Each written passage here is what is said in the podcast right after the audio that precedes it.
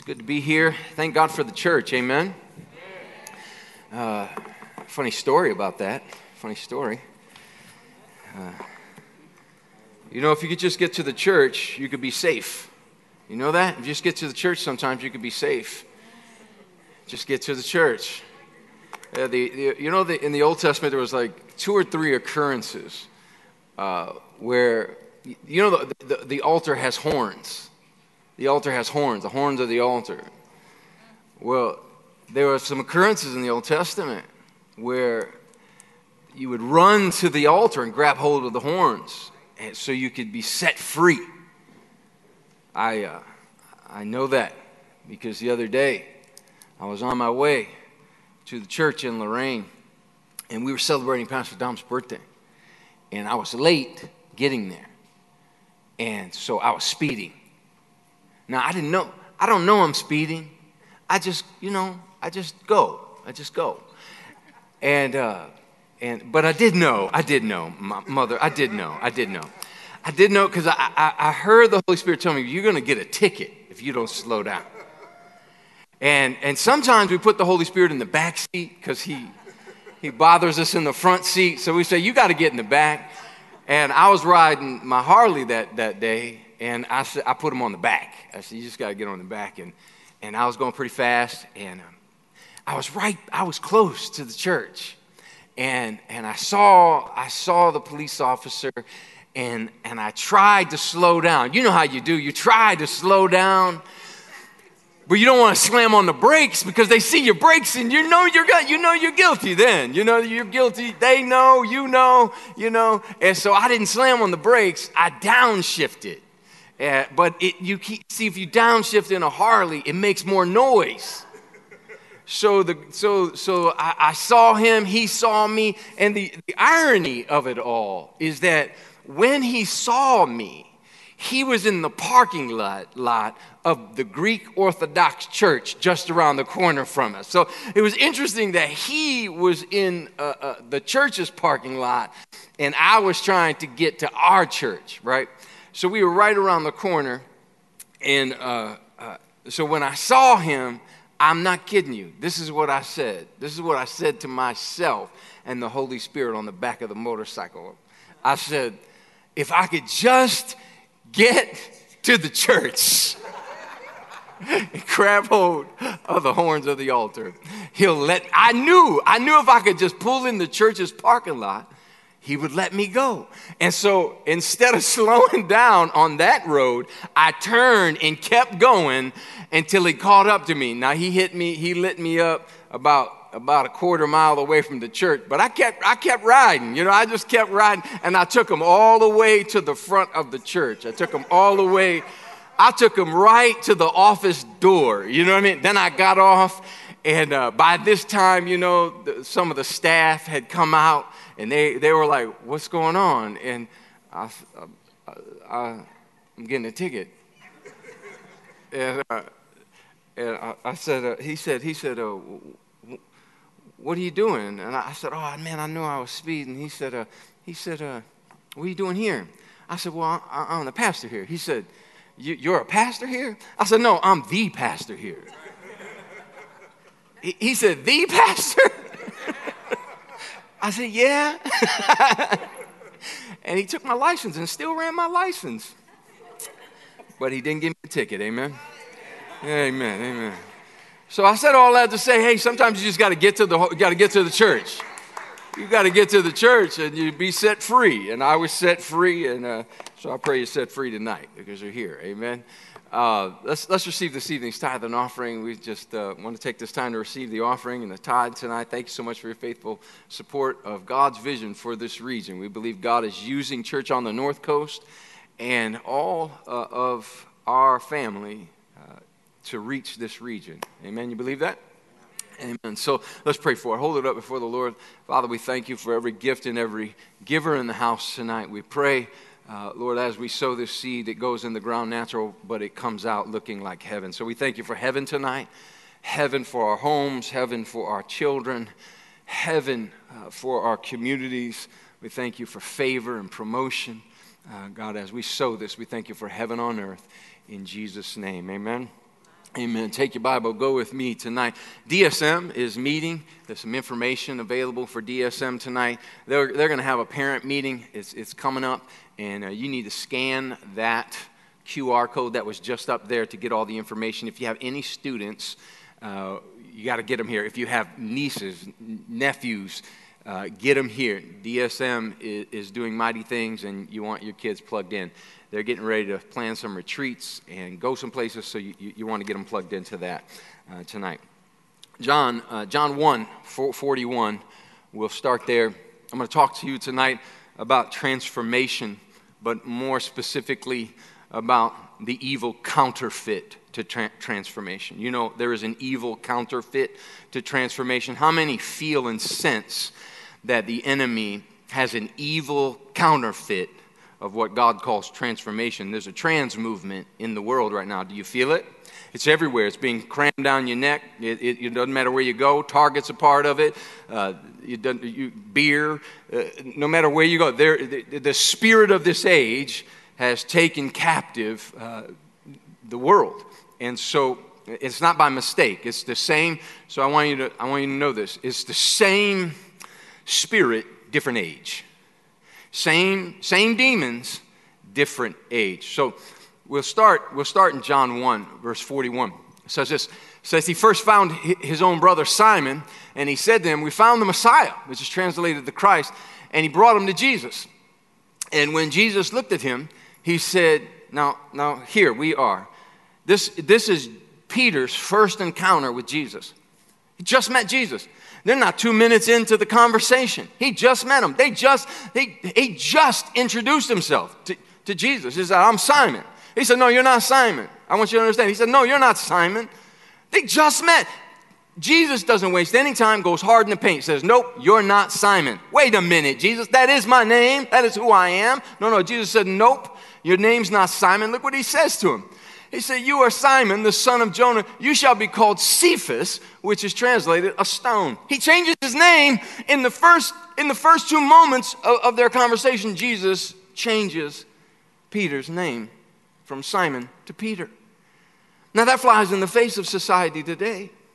Society today would say, uh, uh, You must accept me as I am. You must, if I tell you I'm a toad, you must accept the fact that I'm a toad.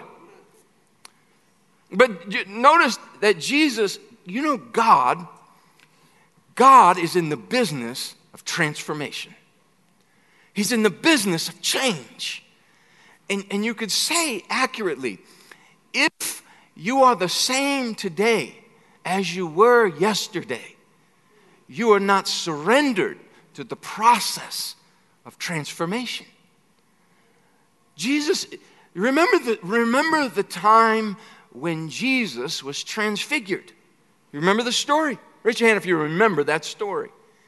Jesus takes a, a few of his friends, they go up on the mountain, and there Jesus is transformed. That word transformed that, that is used, it says he was transfigured, but it's the same word as transformed throughout the Bible. It's metamorphoso and it means to, to change or alter the state of, to change, to come. And Jesus is changed right there in front of them. He's transformed, he's, he's transfigured right in front of them, which, tells, which really tells you something about transformation. That if we surrender to transformation, you remember what happened when he was, when he, when he was transfigured? He, his his physical state, he, he, was, he became white, dazzling white, and suddenly appeared there with him a couple of guys that were outside of their time, which tells you the process of transformation takes the believer into, into spheres of authority and gives the believer access to dimensions otherwise not permitted. So to deny transformation, to remain the same, is to, is to lay authority and keep, is to surrender authority. is to surrender experiences with Christ that are far beyond. We say we want power. How many, how many want power? If you want power, then you must be transformed. Now, the Bible has a lot to say about transformation. It says in 2 Corinthians 3 18, but we all, look at this, but we all, with unveiled face, beholding as in a mirror the glory of the Lord, are being what? We're being transformed. We are being transformed. So, as believers in Christ, we are being changed. Jesus doesn't waste any time. He doesn't ask permission. He doesn't, he doesn't ask if you, it, what do you feel about that? He doesn't, he, doesn't, he doesn't confer with your feelings. He just, he immediately puts you in the process of the cocoon of transformation. Whether you like it or not, you confess Christ, you get thrown in, into the, like this process dark, scary, changing. Things are happening outside of your control, but you feel change happening to your, to your world. You are changing. Transformation.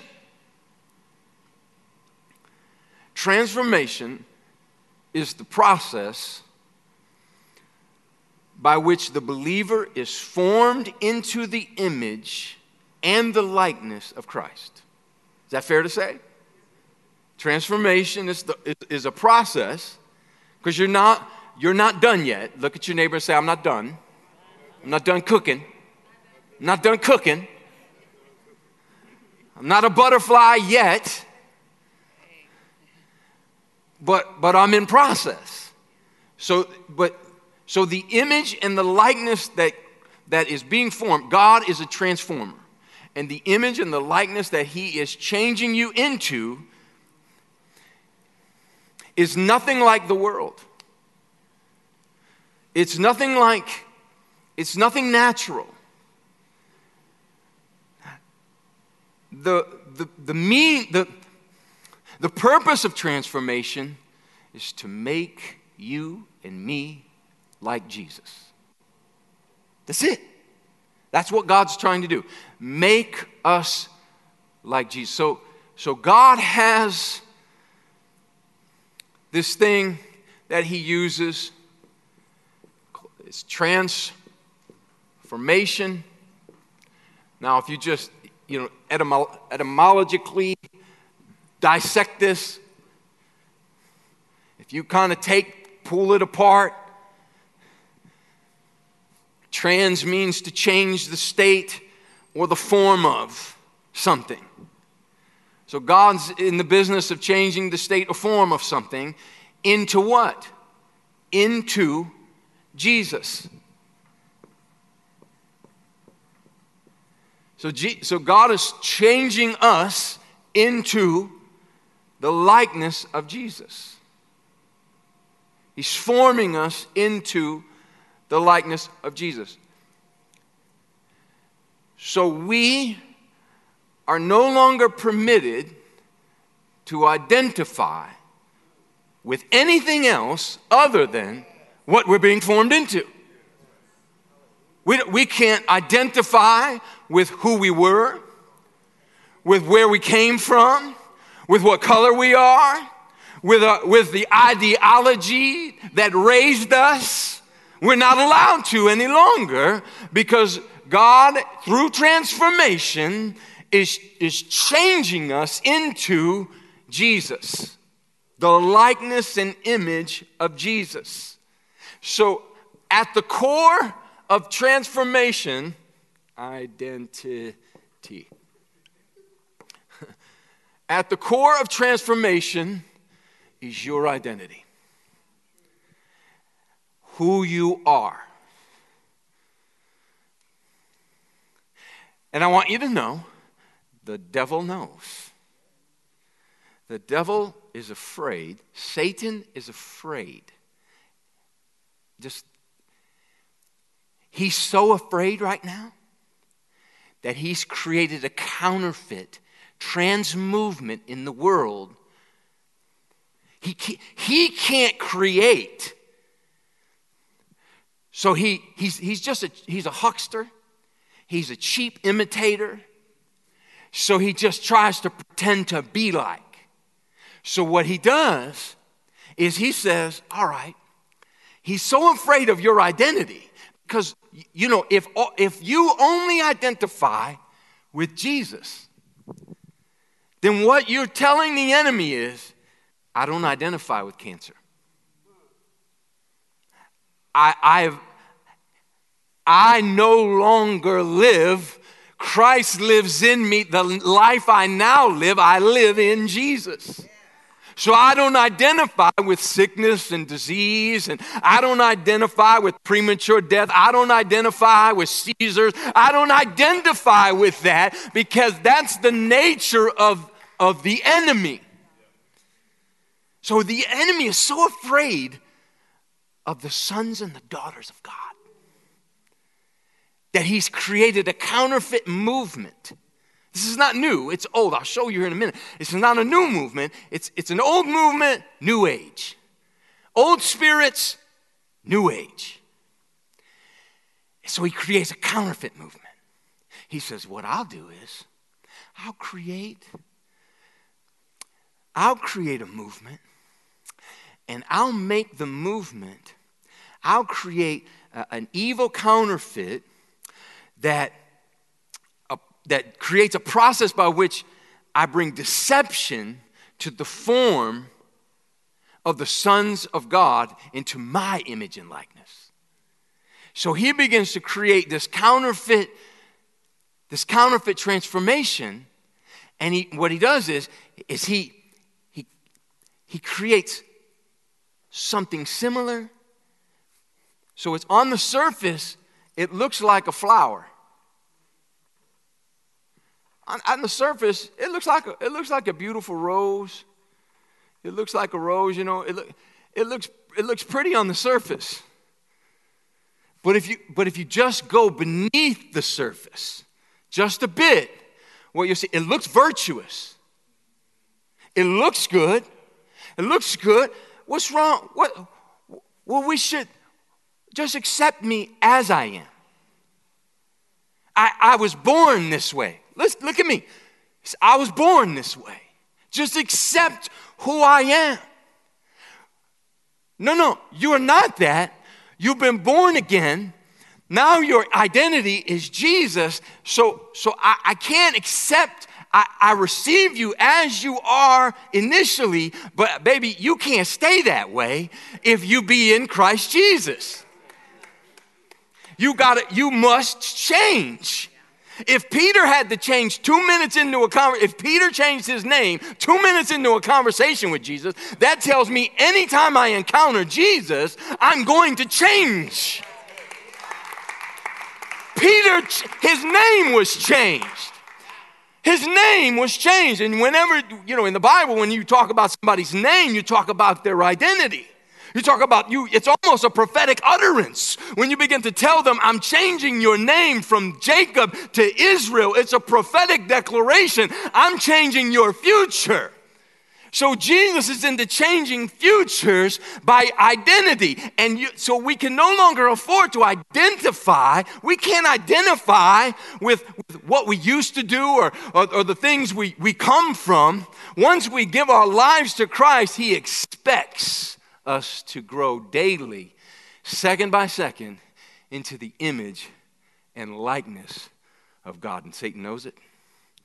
So he says, I'll create a counterfeit that, that to the transformation of God. I'll create my own movement and I'll create, I'll defile the sons and the daughters of God because I can't have them, I, I can't have them knowing who they are. So I have to, I have to contaminate their identity with a, with a movement that seems similar to transformation. It seems good on the surface, but if you get underneath of it, it's, it's, it's, it's the nature of Satan. Now, we know that the nature of Satan is tell me what his nature is. He's come to do what?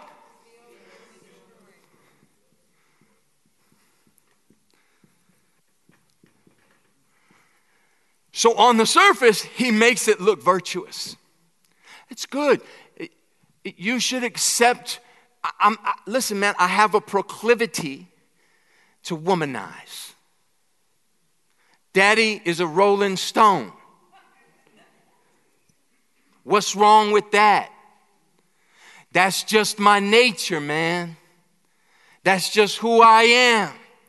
But if you go beneath the surface, what you'll see is that's the nature of Satan. And, and he's, he's after the sons and the daughters of God.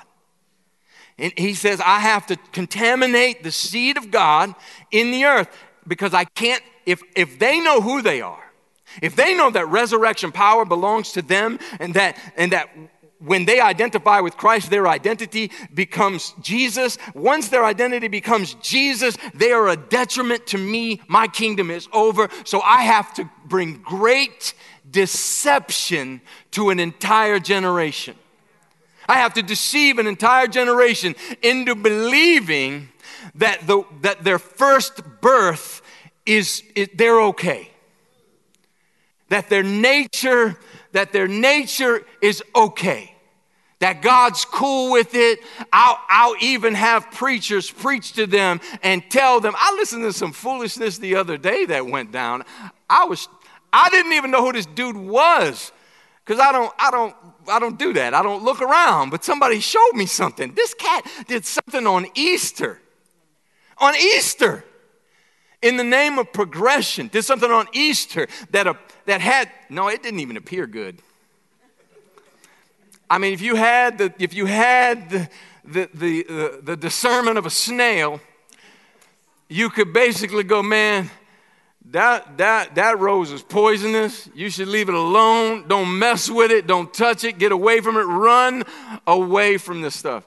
He'll create. So the enemy, what's he got? He's, the only thing he's got is to contaminate you and I. That's the only play he's got is to contaminate the sons and the. So he has to create an evil, counterfeit transformation movement. So he says, I'm going to make them into my image, and I'm going to make them into my likeness. And I'm, I'm going to be like God, and I'm going to make, I'm going to defile the sons and the daughters of God. And I'm going to steal from them, I'm going to kill them, and I'm going to destroy them but it's going to look so good. It's going to taste good. It's going to, it's going to feel good. And I'm going to make it, I'm going to make them focus on feelings. I, I'm going to make them like, I'm going to make the premise of my theology feelings. I'm going to make my gospel about how it makes you feel. You shouldn't do it. Do what, do what you feel. Jesus doesn't talk like that, man. Jesus, Jesus cares not a one penny about your feelings. He doesn't confer with you. He doesn't ask you your pronouns. He doesn't ask you your preferences. He doesn't ask you none of that, man. He just goes at you and says, I'm changing your name. I'm changing your nature. I'm changing your future. I'm changing this world with you. And if you don't like it, that's okay because time belongs to me and not you. He just doesn't care. He doesn't care. So he steals, he kills, and he really uses feelings, man. He loves, he loves when we feel certain, certain things, you know, and we, we live by our feelings. So we only have one identity, and that identity is Christ. So how does he how does the enemy transform a generation? How does he create such great deception? How does he do this? How does he create such great deception? Like I said, it's the same spirit, different age, but I, I need us to understand Ephesians 6:12. I want you to see this. Now, I know we read this a lot. I know we read this one a lot, and I know, I know, you, but I want you to pay attention to what it's saying here. I, I, used to believe, I used to have this theology that I used to think that a believer could not be possessed by the devil. I used to believe that. I used to think, like, there's no way. There's no way. How could, how could God live and then the devil? But I'm ready to show you why I changed my mind. He says, uh, We don't wrestle. Now, here's what I want you to I, I'm not, take away the wrestling part and just, we don't wrestle against flesh and blood, but what? So there's principalities. So I want you to see there are principalities. So, how does he do it? How? How does he do this? How does he create a trans movement in the earth that deceives everybody? Have you ever have you wondered that lately? How has th- how have how in the world have we got from that place to this place in such a short amount of time? It don't make no sense, man. It don't make no sense that we don't know what restroom to use. It don't make no sense that our children are being exposed to sexual immorality in our schools and we're okay with that. I mean, it don't make no sense that pharmaceutical companies run commercials on our television and we're cool with that too. It don't make no sense, man. How in the world did we get here? Have you ever asked that? Have you been asking that of yourself? I'm asking that like how in the world have how did the enemy do this? How did he deceive so many people so fast? What did he use to do this? Principalities. So, so, so I want you to see that the devil has lock on principalities. He's got lock on principalities. Now, that word, principalities, is interesting. It, it, it, it, references, like, it gives you the reference that in some way the devil is in alliance with the authority in the earth. Now you don't you can get mad at me if you want to. This is the time where you might close your Bible and walk out the door. But I'm just to tell you the truth, man. I'm telling you that anytime in the Old Testament, listen, anytime in the Old Testament where a king came, remember the kings, a king would come into power and they would say something like this He was a good king. And what did he do? He was a good king. He tore down the Asherah poles in the high places.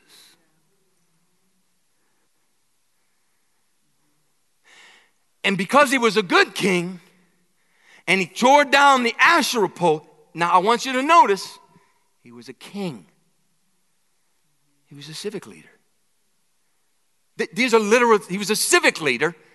He was a king. He wasn't like we read the Bible as if these people were like, no, God used the, the principalities in power at the time. He used the civic leaders at the time. And if the civic leaders at the time were virtuous, were, were true to God, obeyed the laws of God, loved God, what we know is they would, they would run to the high places, which speak of influence in, in culture, they would get to the high place and they would tear down the alliance of the high place that worshiped Satan. So that would be, but if it was a bad king, if he was a bad king, and there are more bad kings than there are good kings, you know what I mean? And I would, like, you don't have to believe me, just read your Bible, it's there for you. There are more bad than there are good. There's a few good ones and a whole mess of bad ones. Now, that should tell you something about the, the current climate of our political state. That there's a, there's a few good ones, but the mess them ain't that good at all because the nature of man outside of the identity in Christ is fallen. They, they are duped by their feelings. They, run, they, they have a counterfeit culture that they're participating in. They, they bear the image and the likeness of the one who contaminates them.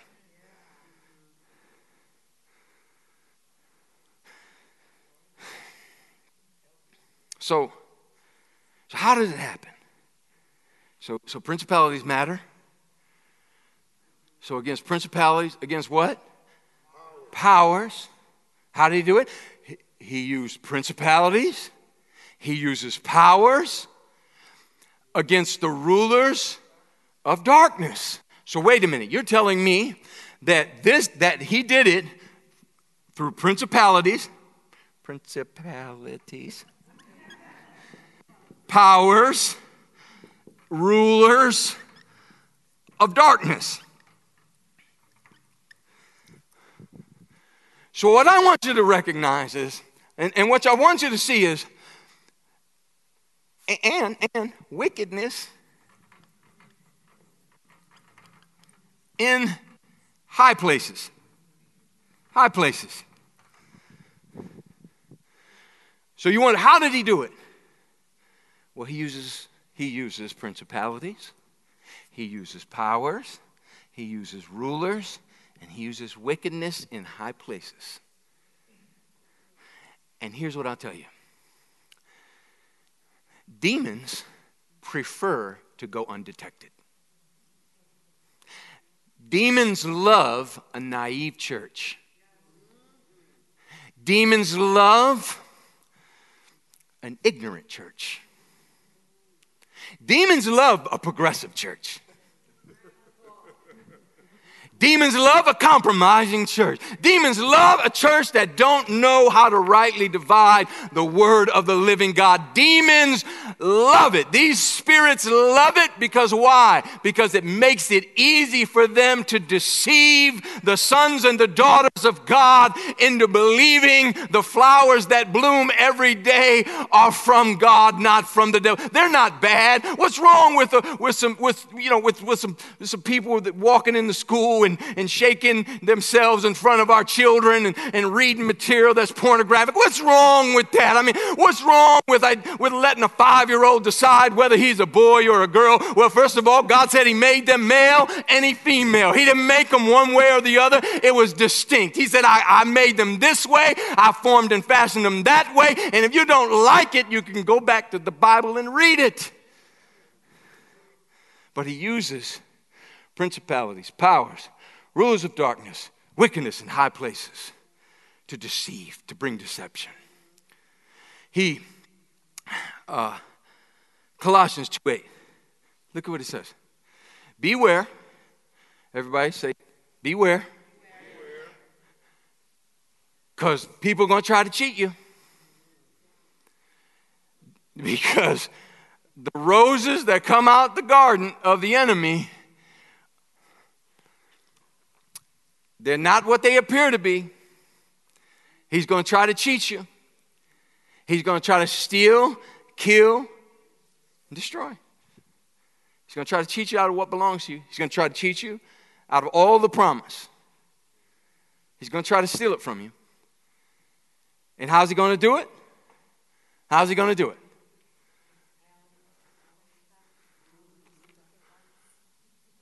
I'm going to cheat you through philosophy.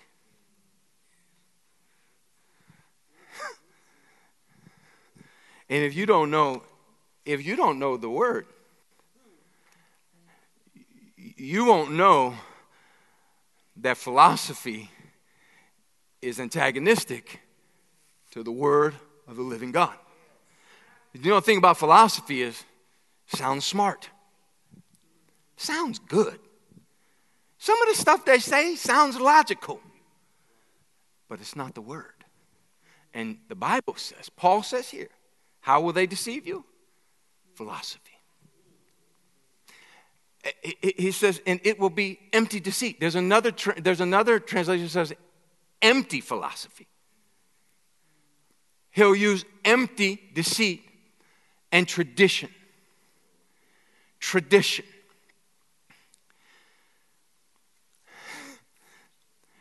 If if I gotta be careful how I say this. I want I don't if you were raised a certain way and you are white, then you must think a certain way. Tradition. Because of where I come from, this is who I am. But that's not what the Bible says. No, no. Bible says I'm a new creation in Christ Jesus. Doesn't matter where I came from, doesn't matter who I came from. I'm a new creation. So it doesn't matter. But what does he do? The great deception of the enemy is he he says, here's, here's, here's, what, here's what staggers me. That, that we, as sons and daughters of God, that the enemy is so afraid of our identity in Christ that that we come down from our identity and we play in the mud with, with, with the ideologies of the world. That we get all we get ourselves all muddy in the ideologies of the world. This side and that side. And we participate in the mass deception of the world rather rather than staying true to our identity. A Shadrach Meshach and Abednego doesn't matter if you throw me in the fire. Let me tell you something. I know my God and whom I serve. He'll come in the fire and snatch me out. I don't care. You can't scare me. You can't intimidate me. You can't make me believe a lie. I won't do it. But what does he do? Here's what, here's what freaks me out. That he's so, he's so deceived a generation that he's made us believe that our ideology is our ethnicity.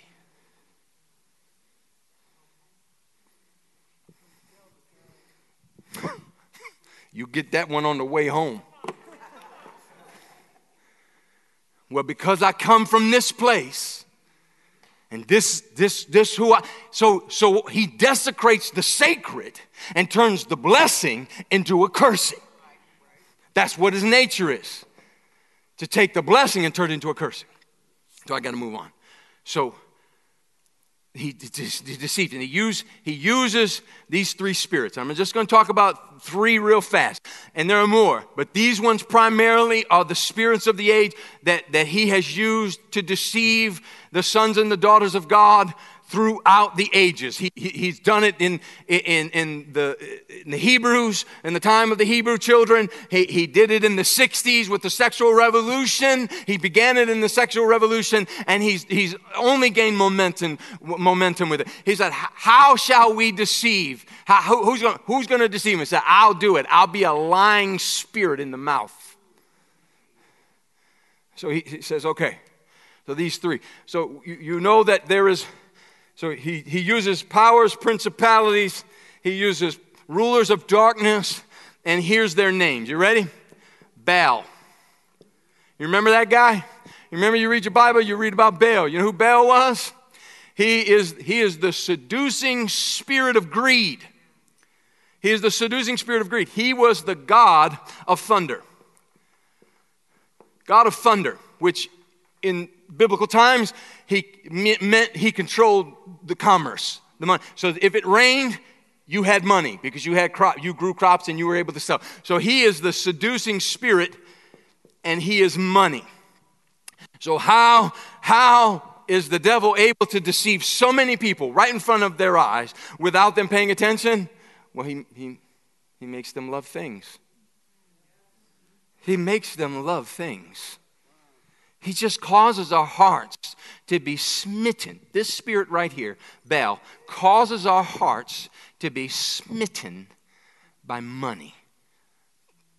And, and, and, and it's contaminated a lot with power too, because we associate, and it's more to do with power, because if you've learned anything, money gives you power.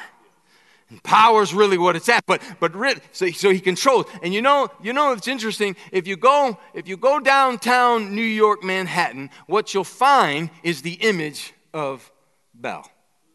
You know what you'll find? You know what his image was? A bronze bull. He's a bronze bull. Google it when you get home. What you'll see is I sat on it and took a picture. Went down there, sat on it, took a picture. There was a bronze bull in the financial district in Manhattan. Because the enemy knows how do I deceive them? I make them lust after things. I make them want more and more and more and more. I make them compete with one another for more. I make them want bigger cars and bigger houses. And, and then I give them, and then I, I make them want it so much that they have to work for it and they become slaves to what they want. So I lead them astray by deceiving them into just Go get this, get your bag, man. Get your bag right. Go get your money. Make sure your bank account's stuffed. Make fall in love with it. That's Baal. And Baal runs the world today. And then, then there's Ashtoreth. Ashtoreth. Ishtar was her name. I'm going to come back to her because that's where I want to settle. Because she, ooh, she's trifling.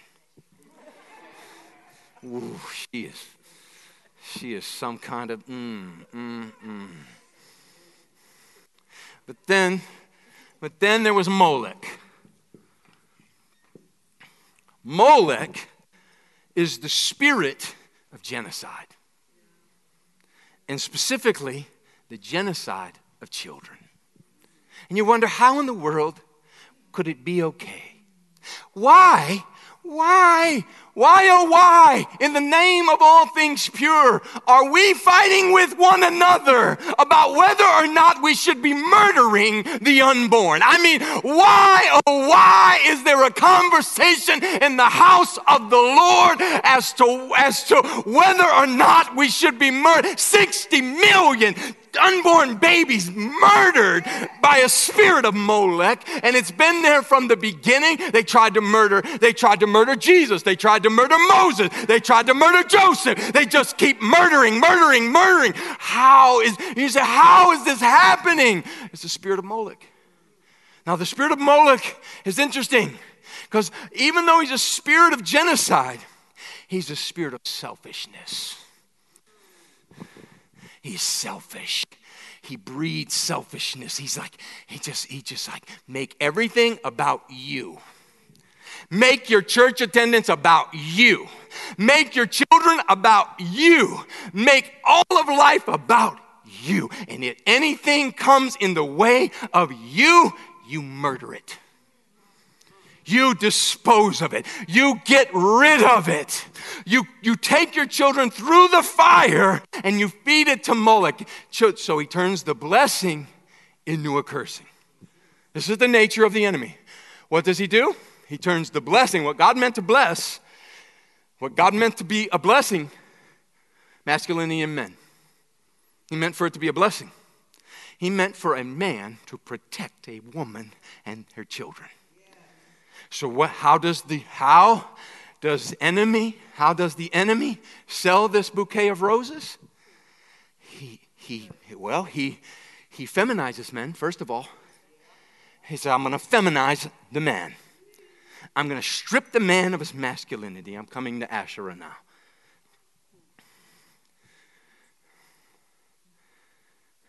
So, the, yeah, so I'm going to go to Asherah. She was the goddess of fertility. Now, here's, here's, where we, here's where it gets interesting. She was the goddess of fertility. It was believed by many heretical theologians that she was the wife of Yahweh. Heretical. They, they wanted to associate Asherah with Yahweh. They wanted her to be. So they made.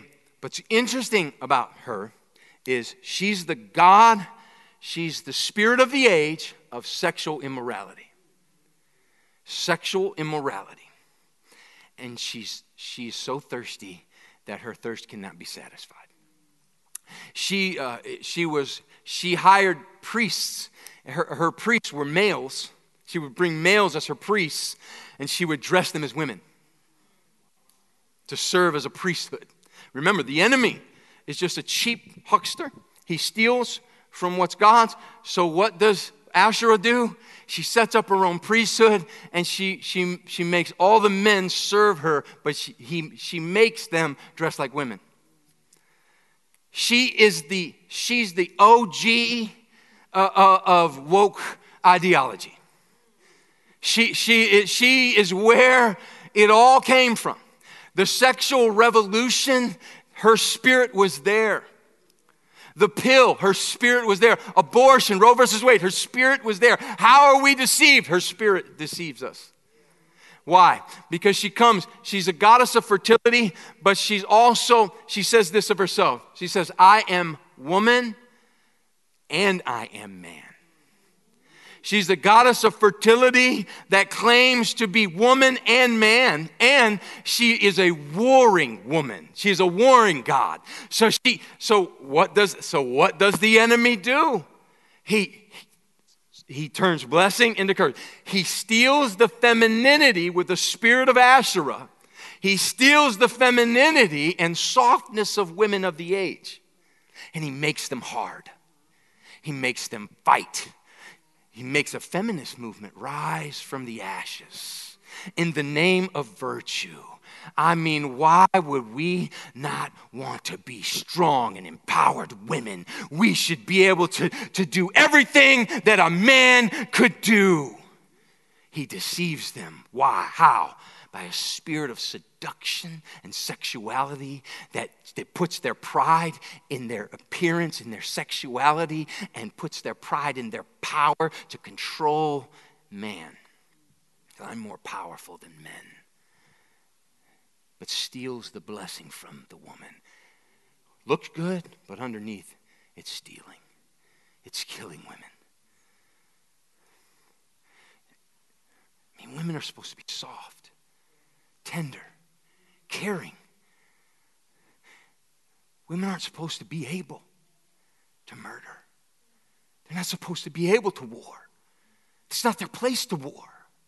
It's man's place to war. What does he do to man? He steals the man's. He turns the blessing of strength from a man, makes him feminine, steals his masculinity, and gives it to the woman. Makes the man submissive to the woman, removes the covering of the man to the woman and her children. Now there's nobody to protect the children from the, from the fire of Molech. Now there's no one to defend. Now there's no one to stand. Now there's no one to war. There's no one to go in front. You remember when Deborah, remember when she led war? She said, I'm going to do it, but I want you to know. I want you to know.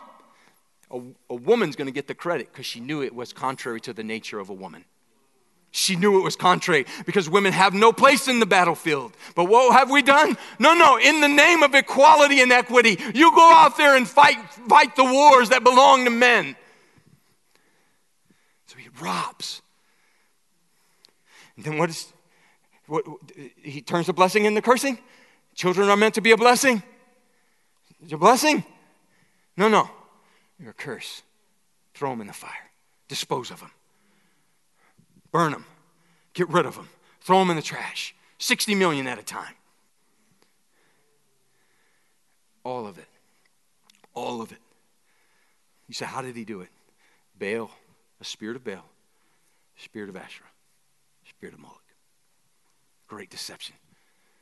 So he creates a trans movement in the earth that appears virtuous, that appears equitable, that, that appears good but underneath, little seeds of destruction, little seeds of murder, little seeds that steal from us. So I, I know what you're wondering. So, okay, how, how in the world? Good, great. Okay, this is, this is what now then? Okay, what are we going to do now? Okay, here. Here, I'll close with this. So, how does the believer in Christ protect your peace, first of all, in a world that's gone mad? Have you, have you wondered, like, God, I can't take, I can't, I can't take another day of this. Like, I don't know how you tolerate this. And how, how do we uh, make a difference? I want you to know that God, God has, He, He brought revival before, and He can do it again. All right? He brought revival before, and he can do it again. And I pray a spirit of Elijah to come upon you.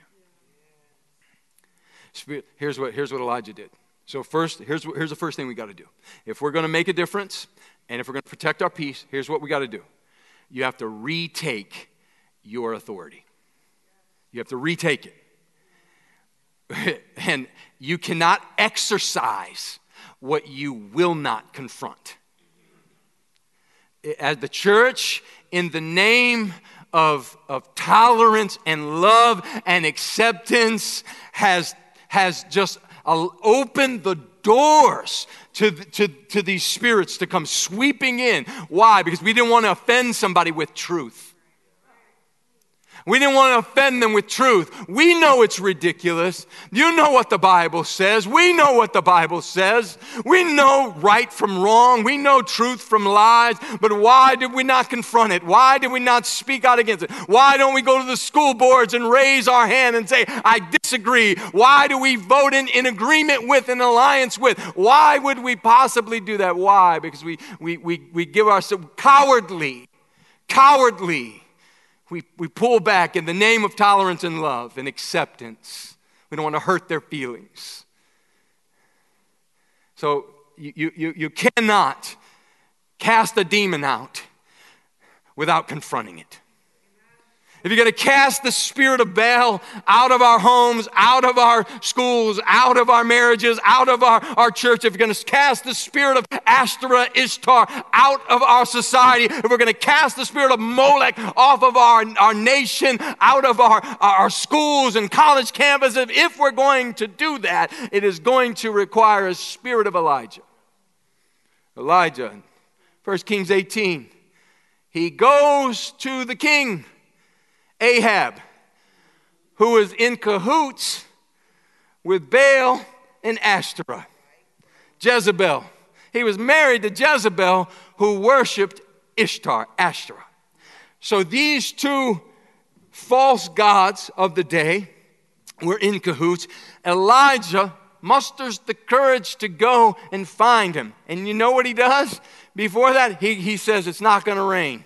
He, he confronts Baal and says, You're, you're going to know that Yahweh is God. It's not going to rain.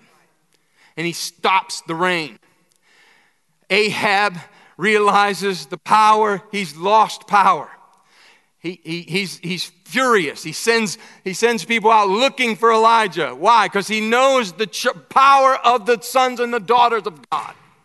He knows the power of the sons and daughters of God. I have to kill them in order to release Baal back. I have to kill them in order. I must remove the church. I must shut the church's doors. I must close the mouth of the prophets. I must shut down any any any gospel uh, uh, preaching. I can't have it going out. I must quit. I must stop it. So he goes. Elijah knows he's looking for him. He goes and, he goes and finds him. And he says, Listen, here's what we're going to do. We're going to go up on that mountain because you put, you put an Asherah pole up there. And we're going to go to the high places where you put that Asherah pole up. And you, gave, you, you agreed with the spirit of deception of the age and you're seducing all these people. So you come up and you bring you bring all your prophets of Baal and you bring all your prophets of Asherah and you and you come up to the high place. I'm I'm going to meet you up there and we're going to see whose God is God. Which tells us translate that. What does that mean for us? It means we must invade high places and, and tear down the powers and principalities of darkness we must confront them. We can't be passive any longer. We must invade the high places. We must get to the strategic. Why was it a high place? Because it was, it was a strategic place of influence. Now, just think in your mind where are there strategic places of influence that are devoid of believers, of sons and daughters of God that are, that are courageous and, and, and, and have no fear? Where are they? There's, there's so many. And we got a lot of work to do in a little amount of time, but we can close the door with the spirit of Elijah. He gets up there and he confronts him. And God sends the fire and kills the prophets of Baal and the prophets of Asherah. So we got to invade the high places. But I want you to know, I want you to see this one thing. The high places, the king was needed. You needed a king to put that high place up there. You need a king. You can't put you can't tear down a high place and you can't establish a high place unless you have a king. You and I are kings. You're a king. You're a queen. You're a queen. You're royalty. You better get to the high place. You better get high. You better, in your prayer closet, you got to get in those high places. You come out of the clo- uh, you come out of your prayer closet, you it's not enough that you work for the company. You You got to get in it. Now I'm talking literal now, literal. You must climb the mountain and get higher. The, the world needs your influence. It's not enough. It's not enough that you pray at the base of the mountain. God says kings. Kings establish the high places. And you and I are we're kings, we're queens. Got to get high. Reestablish, take our authority to the high places, to the highest places we can go. You get, you get, you get invited to a place, you take authority there. Authority. Jesus said all, he said some authority. No, all of it. I gave you all authority, and you're playing as if you don't know who you are. Don't you know who you are? You belong in the high places. You're the only one that has authority to take down the Asherah poles. These Asherah poles in high places. These alliances with the spirits of the age that are deceiving many. Secondly, you got to clean the house. We got to clean the house. It was funny, my wife said for Mother's Day, she said, when all the kids come over, here's what we're going to do we're going to give them a, a, a wash rag and assign them a window. We've got a lot of windows in our house. I thought, man, man, that's a good idea, man. We should invite more children over, man. We could get it done in like an hour. It's time to clean the house. Like, here's, here's the reason I don't, here's the reason I, we, we have to be careful. You have to, you have to take your authority you have to be careful. You have to be careful. Luke 11, 24 to 26. Check this out. This is what this is, this is a parable that Jesus gives. Now this this speaks. This is this is this is for Jerusalem, Judea, Samaria, and the uttermost parts of the world. I want you to think like that. So this applies to you, to your family, to this city, to this nation in the world. Right? Here's what he says. When an unclean spirit goes out of a man, that means the unclean spirit was in the man. When the unclean spirit comes out of the man, where does it go? He starts looking around for somebody else to get into. Somebody kick the unclean spirit out. That tells me that by the Spirit of the Lord, we can kick the unclean spirit out of our nation, out of our schools, out of our homes. Uh, we, can, we can take authority. God, Jesus here tells you, you can kick them out. We can rebuke them. You have the authority to kick them out with just a word, if you know who you are. With just a word, if you know who you are. But, but you got to know who you are. You got to you have to surrender to the process of transformation until you begin to may have access into dimensions beyond this one. See, you can't transformation gives you permission to, to, to, to gain access to dimensions beyond just this one. That's why transformation is necessary. You can't just stop halfway through and be like, that's cool, I'm good. I'm good with this much. I don't want any more. He says, somebody kicked the spirit out of a man. Now the, now the demon, now the demons are looking for somebody else to possess. They're looking for somebody to possess.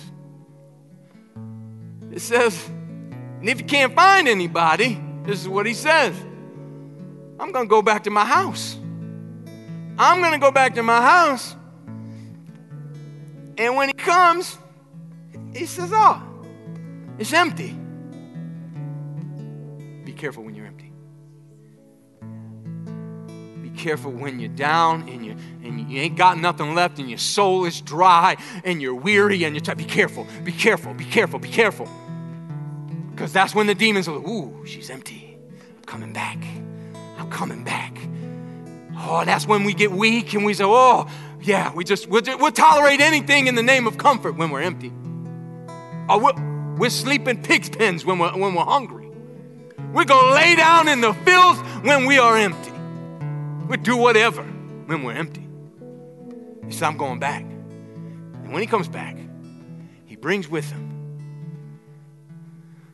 Not just these three, no good nothings. Brings with him four more. Seven. Brings with him seven more. Spirits. Jesus says, spirits. He brings with him spirits.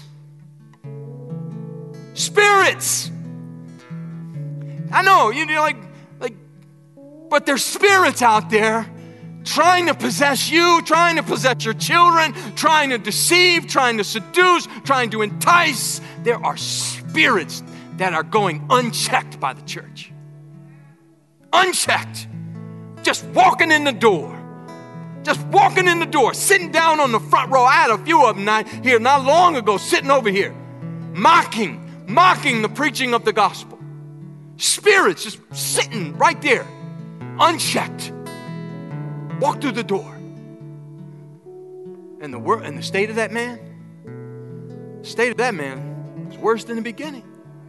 So it tells me that you can be, you and I can be possessed. We got to be careful. So we got to clean the house. We got to clean, we got to make sure, God, search me. Search my heart. Search me, oh God. Make sure there's no unclean, wicked way in me. Search me. Clean me, God. Protect me. Then we gotta like go to our house, our homes. Because the because the devil is after our homes. He is after the nuclear family.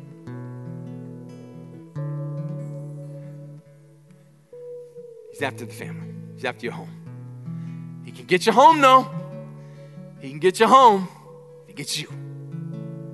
But we got to clean our house. We got to clean the house. What, you, what, what, what are you saying, Pastor? You got to check your television. You got to check your mailbox. You got to check your visitors. You, you got to check what you're listening to, what you're watching on that television. You've got to check Alexa, Google, you got to check them. You don't let them in your house unchecked. You check them at the door. And it's time to clean the houses. You see something that don't feel right to your spirit, get it out. Toss it out the window. Turn it off. Disconnect it. Stop watching it. Don't participate in it. Why? Because there are spirits looking to deceive and they dress it up real nice. They dress it up real, and it's a bouquet of flowers. I mean, what's so harmful about those? They got to clean it up in the church. The church, the church of the living God. It's time. It's time to clean the house. This can't, this is not what we live for. We live for, we live for this. We live for our identity. We, we must be able to confront spirits of Asherah, recognize them, identify them, rebuke them, and exorcise them. Exorcise them. Just like Elijah had, the, had a massive exorcism on Mount Carmel, it's time for the church to stop being afraid to cast demons out when they see them. Time to start casting the demons out when you see them. Out in Jesus' name. That's it. Simple. Out in Jesus' name. You said it the other night. Out in Jesus' name. You just cast them out. So we have to repent. First John 1 9 says, If we confess our sins, he is faithful and just to forgive our sins and to cleanse us from all unrighteousness. We must repent. We've got, we've got to repent because we have been so passive and permissive of foolishness from demons. We gave, we gave them permission. We argue with one another about legislation in the government for crying out loud. We, we, we run out of churches every four years. I'm telling you the truth. You know it. We get offended every four years. Why? Because we align ourselves with empty philosophy and, and, the, and ideologies of this world. More. Not even more, like all the way, rather than our identity. How in the world can we not agree as the church of the living God that Moloch, the spirit of Molech, is murdering children? The spirit of Asherah ruining families and marriages. Pornography is a $40 billion a year industry. $40 billion a year. Pornography. Inbound. We spend more time on Sunday running our children to, to, to organize basketball games and baseball games, and, and we fill stadiums.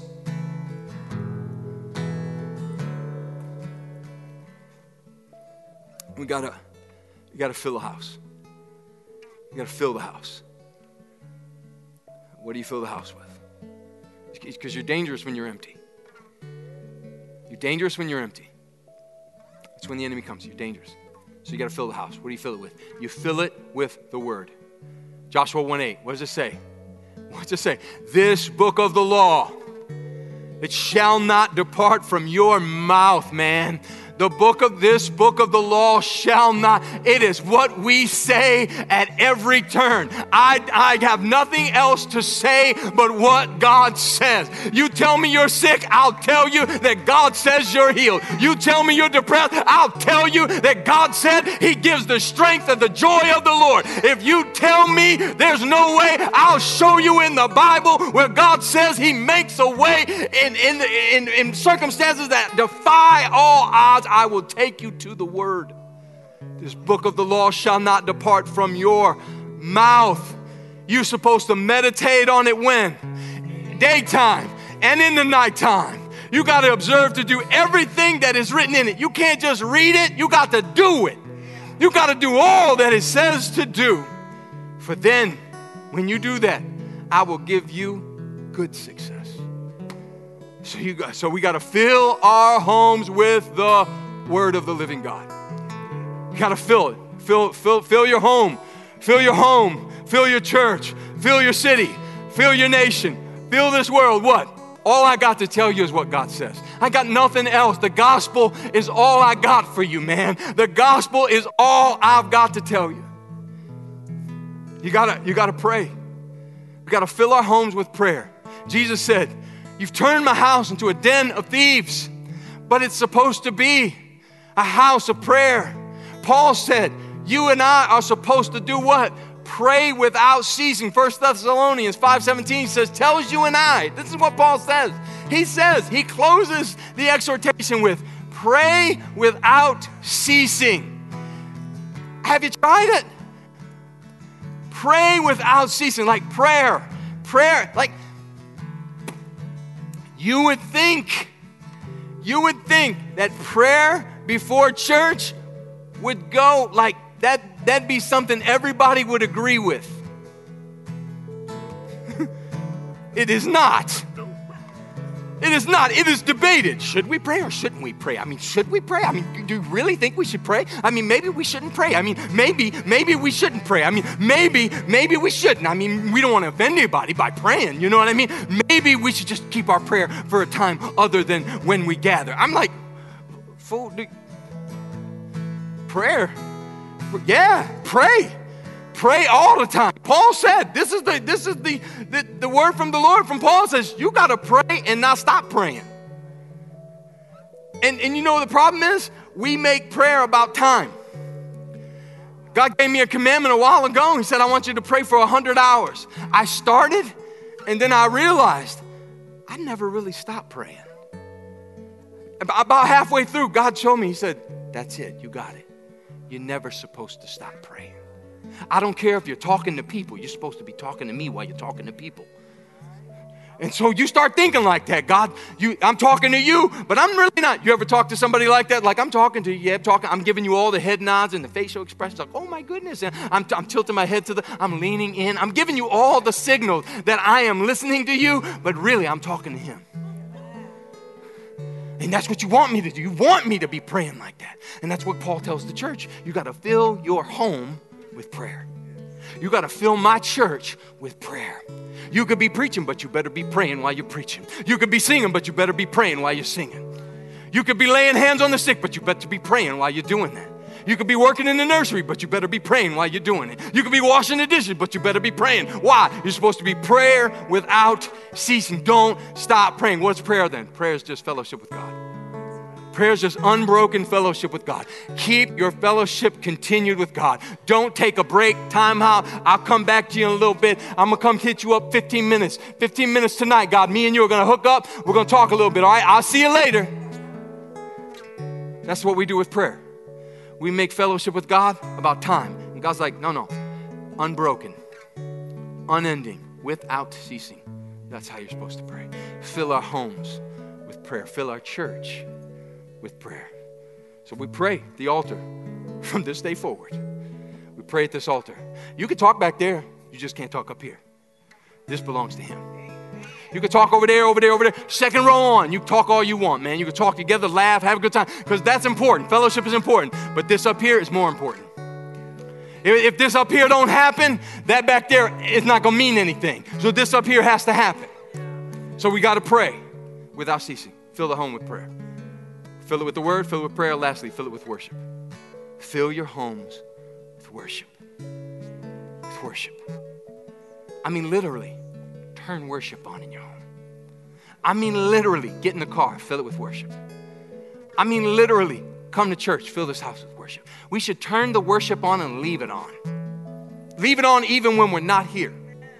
Let it play, let it play. Lest any foul spirit decide to walk in the room, they would, they would feel the conviction of the Holy Spirit and go, I'm not, I'm not, I'm not playing in here. I'm, I'm either, they're either going to get converted or they're going to leave. And that's it. You either gonna you're gonna get this Jesus or this Jesus is gonna chase you down the road. You're not gonna come in here and harass people. Fill it with worship. Genesis. Look at this. Genesis 8:21. And the Lord smelled a soothing aroma. He smelled a soothing aroma. And this is what he said. And then the Lord said in his heart, I will never again curse the ground. You see what, you see what worship does to the Lord? It causes the, the Lord to relent. It causes the Lord to pull back and offer grace where judgment is supposed to come. Worship fills that. When she walked in that room, she broke that alabaster box and the aroma filled the room. God said, Whew. He poured out his presence. Worship stops judgment. It softens hearts, it unlocks atmospheres. It makes it possible for Jesus to do the work that he's supposed to. When your heart, when your heart is hard, and you're mad and you're angry and you're bitter and you're offended, worship breaks you down. gives grace. Fill your homes with worship. Come on, stand as we close tonight. We've closed. Uh, Yeah, it was a lot. It was a lot. It was a lot. It was a lot there. There's a lot more there, you know. Me just say, uh, we've covered our apathy and cowardice with acceptance and tolerance for far too long. Time to, time to stand. Time to stand for the Lord.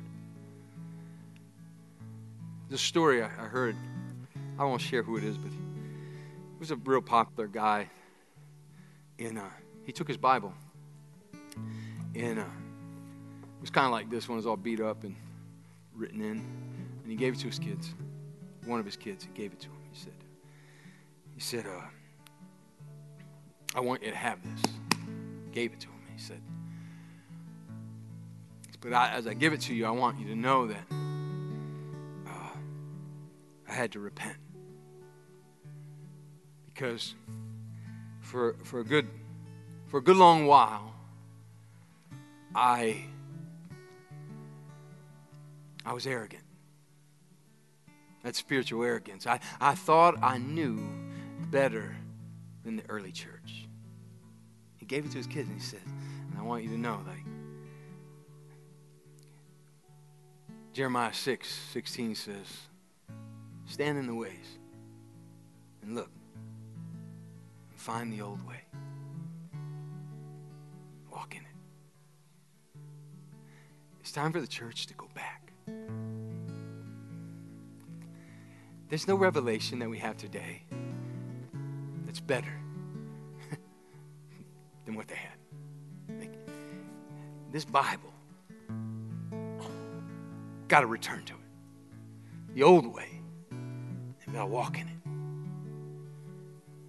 Study the old way. The older I get, the more I know that like old stuff is cooler. Yeah. I want no electric car. I want a 1969 Camaro. You know what I mean? Like, I want. That's what I like. I want one. Uh, uh, what's his name? He has a he's a Cadillac over here. You know he he drives, and I'm like, yeah, that's smooth, man. Give me one of them Cadillacs that turn with a finger. You know what I mean? Because the old, you see the substance of the old, and God's calling us back. He's calling the church back to the old way. Come on, just close your, your eyes right there. And just, just a simple prayer as we close. God, take me back to where I first loved you. Yeah, where the gospel was simple and I was obedient and I trusted you with my whole heart. God, expose the deception of this age at every turn for me. Holy Spirit, make me so sensitive that I can identify. And God, now, now, now I pray, bring courage to the church of the living God.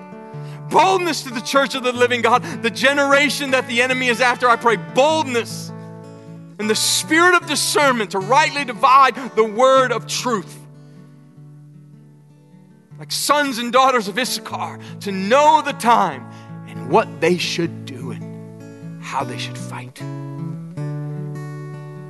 Bless your people tonight, pray their homes full. I pray their hearts full of the word, full of prayer, full of worship. I bless our gatherings in the future, God. Yeah, we love you, Jesus. Give you all our hearts one more time. In Jesus' name, amen. Amen. Live right, love everybody. Pray hard.